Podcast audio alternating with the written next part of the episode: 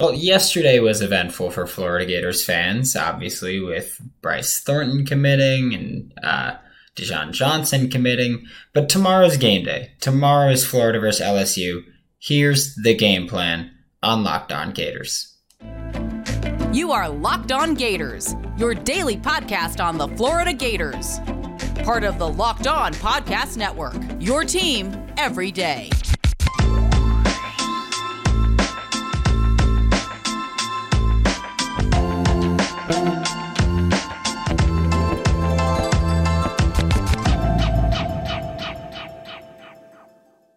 Hello, and welcome back to another episode of Locked On Gators, part of the Locked On Podcast Network, your team every day. Thanks for making Locked On Gators your first listen of the day. We are available daily and free wherever you listen to podcasts. Happy Friday. Tomorrow's game day. Um, Brandon Olson, find me on Twitter at WNS underscore Brandon. Find my written work with Whole Nine Sports and Giants Country of SI.com. And Today's episode of Locked On Gators is brought to you by Sling TV. Don't miss this week's matchup between the Florida Gators and the LSU Tigers right here on Sling.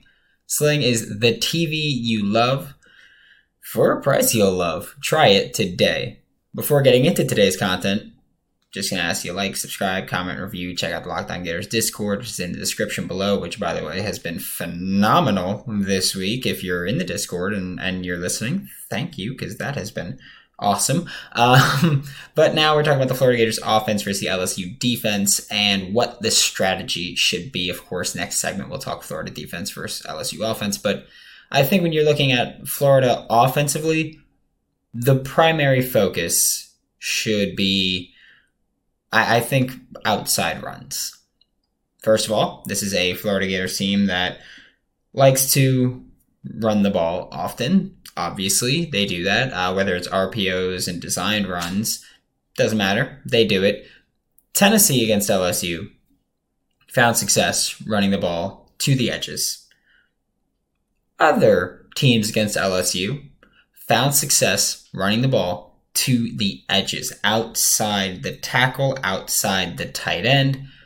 Guess what florida should be able to find success doing Yes, yes, you guessed it. Good job. This is like Dory the Explorer, where I'm like, oh, like, like where is it? And then I'm waiting for you to respond. That's what that is. Um, Florida should be able to get the ball outside the edges, which is, I mean, first of all, Florida's been phenomenal doing that. Uh, and I'm not just talking about Ricky Pearsall's 76 yard touchdown run around the edge. Just in general, they've been very effective running to the outside. And again, that's partially with that wide zone style that they like to operate out of, where Again, the wide, I know we've talked about this before, but wide zone is blocking kind of horizontally to open vertical rushing lanes. And a lot of times those lanes are on the outside. So that's where Florida's kind of found um, a good deal of success on the ground. And I would expect that to be the case, especially when you look at they made the change in the depth, in the running back room, the depth chart.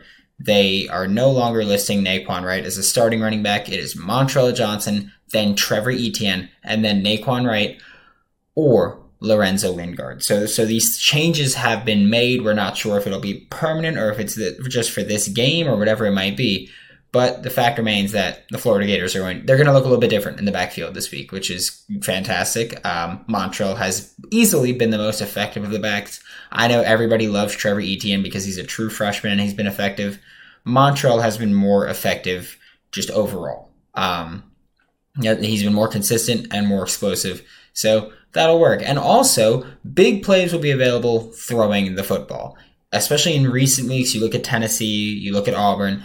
I know Tennessee is a fantastic throwing team, so yes, they're going to be able to complete the deep ball.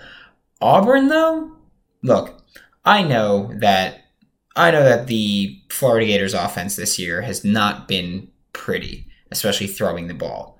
I know that Anthony Richardson has struggled and receivers haven't separated enough and all this stuff.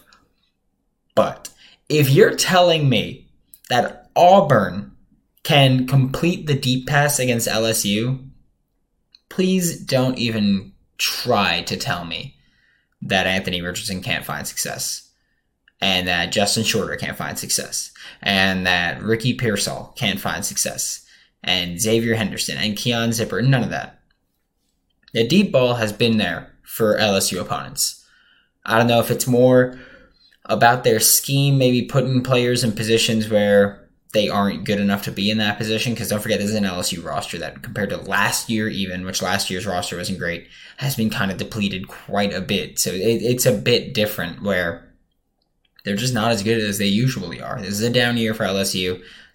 I mean, it's a down year for Florida, but we're cool with how it's going so far because the expectations were not super high.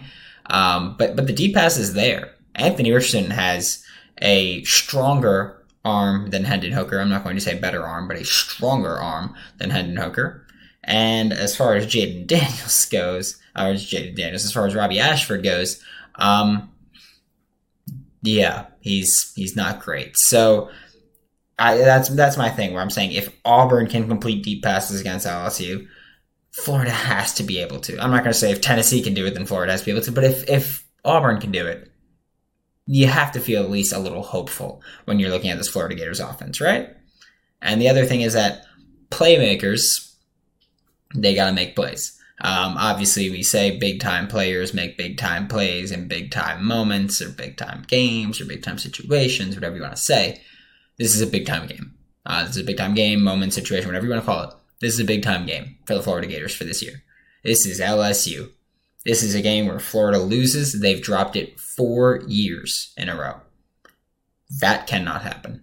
Like this is this is a incredibly important game for the Florida Gators, um, and they've got to be able to walk away with a win here. And I know that LSU this year has struggled a lot with tackling this year. So you give that ball to Montrell Johnson. You give that ball to Trevor Etienne. You give that ball to Naquan Wright. You give that ball to Lorenzo Lingard if you want. I don't care. Justin Shorter, Keon Zipper, Xavier Henderson, Ricky Pearsall, Trent Whittemore, Marcus Burke, Daejon Reynolds, Jaquavion Fraziars. You give that ball Dante Zanders, anybody that you want to give the ball to. You let Anthony Richardson run it. His backup's available now. So are we cool with him running it now? Maybe. Either way, you make them earn every tackle because straight up LSU sucks at tackling. So you make them earn that and you make them work for that. And and that's that's how you kind of win and you attack their defense. We're about to take a look at how Florida Gators defense can game plan for this LSU offense. But first, a quick word from Underdog because this episode is brought to you by Underdog Fantasy, the easiest place to spice up college football season. It's easy to play and win cold, hard cash in a single game. And I tell you this all the time, and I'm going to keep telling you this. I think maybe the easiest pick from my bunch that I pick every week John Rhys Plumlee over rushing yards. Simple as that. I don't care who they're playing. I don't care what the number's set at. I'm taking the over because he he just does that. He's a big play threat. Even in 2019, when LSU was just demolishing everyone, John Rhys Plumlee demolished them on the ground. They lost the game, but he cooked on the ground for Ole Miss. So now that he's with UCF, I don't feel as bad doing it. Um, uh, you know, UCF, they're still little brother. Even I get it. The last game, whatever. Don't care. Uh, sign up with the promo code Locked On and Underdog will double your first deposit up to hundred dollars. Deposit one hundred dollars, get another one hundred dollars, free. Thanks again for making Locked On Gators your first listen of the day. Every day we are available daily and free wherever you listen to podcasts. Looking at how this Florida defense can can kind of I don't want to say attack, but handle this LSU offense this segment is going to be different because usually I'll name, you know, three things or two or three things that, or actually two to four, we'll say, that Florida Gators have to do defensively that can contain their opposing offense. That's not the case this week, just given this situation, given, given the opponent, because I think there's one thing that you have to do in order to win this game. Not that if you do this one thing, you will win. But if you do this one thing, you will significantly increase your chance to win this game. Stop Jayden Daniels from scrambling. That has to be it. And also the reason that I'm only giving one reason, one key, whatever it is, whatever you want to call it, is because there's multiple ways to do this, and we can kind of walk through that a little bit here. Where I think the one that everybody is going to say is, "Ooh, oh, well, just hit something." Uh, I think the thing that uh, everybody is going to say, and everybody that I've seen talk about it has said is, put a spy on the field. Here's where that gets a little difficult for Florida. So if you don't know, just say that you're you're my QB. That if you're watching this on YouTube, I'm looking right at you. You're the QB. I'm a, a linebacker. We'll say. If you're going left, I'm going left. If you're going right, I'm going right. When you're getting out of the pocket, I got to try to close the distance a little bit to keep you from scrambling because we want you to throw the ball. Simple as that. If we're spying you like this, we want you to throw the ball because we don't we don't think you're good enough to do it. Who do you have do it against Jayden Daniels? Genuinely, who do you, who do you have that you're like okay? Jayden Daniels is a very athletic quarterback. He's not a he's not an awful passer, but he's not great. He's just trying to not make mistakes here. His bread and butter is running the football. So you have a guy who can run the football. He's athletic. Who do you put on him? Do you put Ventrell Miller on him, who we love Ventrell and he's been playing phenomenal lights out football, but is he really going to be the guy for this game that is going to chase down Jayden Daniels, who is pretty elusive? So you've got your not most athletic linebacker chasing him, and you're kind of taking him out of the play a little bit do you do with Amari Burney? Because Amari Burney has been fantastic at getting pressure on the quarterback, especially when they're running out of the pocket and he's closing the gap. We saw it. Uh, I, I forget if it was Missouri or Eastern Washington, but the QB started running and Amari Burney just closed the gap and finished it and it just ended and got a sack from it. Where he was in coverage, he just happened to be there and, and closed the gap and, and ended it real quick. So you have that. Do you put Shamar James and trust a freshman? Because that's also the thing where you've got to be responsible and you've got to be disciplined there. And that's a lot of pressure to put on a freshman who, by the way, isn't even a starter. So you'd have to start him. Do you put a safety out there? Because it would be Trey Dean and then you're starting Kamari Wilson at the other spot. And do you want to trust Trey Dean to be disciplined and, and responsible for that? Either way, I think that it's not as easy as saying, put a spy on Jayden Daniels because you have to figure out who you're going to have do that. Because, I mean, it's those three linebackers or Trey Dean, right? You're not going to put a corner over there because then they're just going to run at him and destroy him. And you have that concern as well when you're looking at Trey Dean, that they just run at him and destroy him. So, what do you really do at that point if you don't want to put a spy on him? And I've, I've got two strategies for it. And one of them, blitz the heck out of them just just blitz him, which isn't really Florida style. They're not big on blitzing. Just blitz him. Just don't give him time to sit back, make a read, make a decision. He doesn't want to make a decision anyway. He wants to make a read real quick and then run the ball. Just send six at him. Send send five or six at him with someone having running back responsibility or blitzing responsibility or dropping back responsibility. That kind of, that kind of thing you can ask Ventrell to do. You can ask Amari to do, where you say, "Hey, we're sending five. You just have to sit right behind that line, and if he escapes, finish it. And if the running back leaks out, get the running back. Stuff like that, where you, you can do that. You can, and you can kind of, I mean, you could play man across the board and just press. You could play press man if you want, and it's like, well, now you just gotta press him for half a second to one second, and then pressure can start getting in and start making Jayden Daniels maneuver around the pocket, and you can make him have a bit of a bad time, right? If you just get in the backfield, if you're living in the backfield, what is Jayden Daniels going to do? He's gonna have to throw the ball quickly, and if you're pressing, what is he gonna have to do? make an accurate pass in a tight window. Do we really trust Jayden Daniels to do that? I know I don't. And I highly doubt Brian Kelly does. Then there's also another alternative for the Gators, which is keep your usual send four at him. Just, just you rush four. That's it. You're rushing four down linemen or stand up edge rusher there, whatever you want to call them.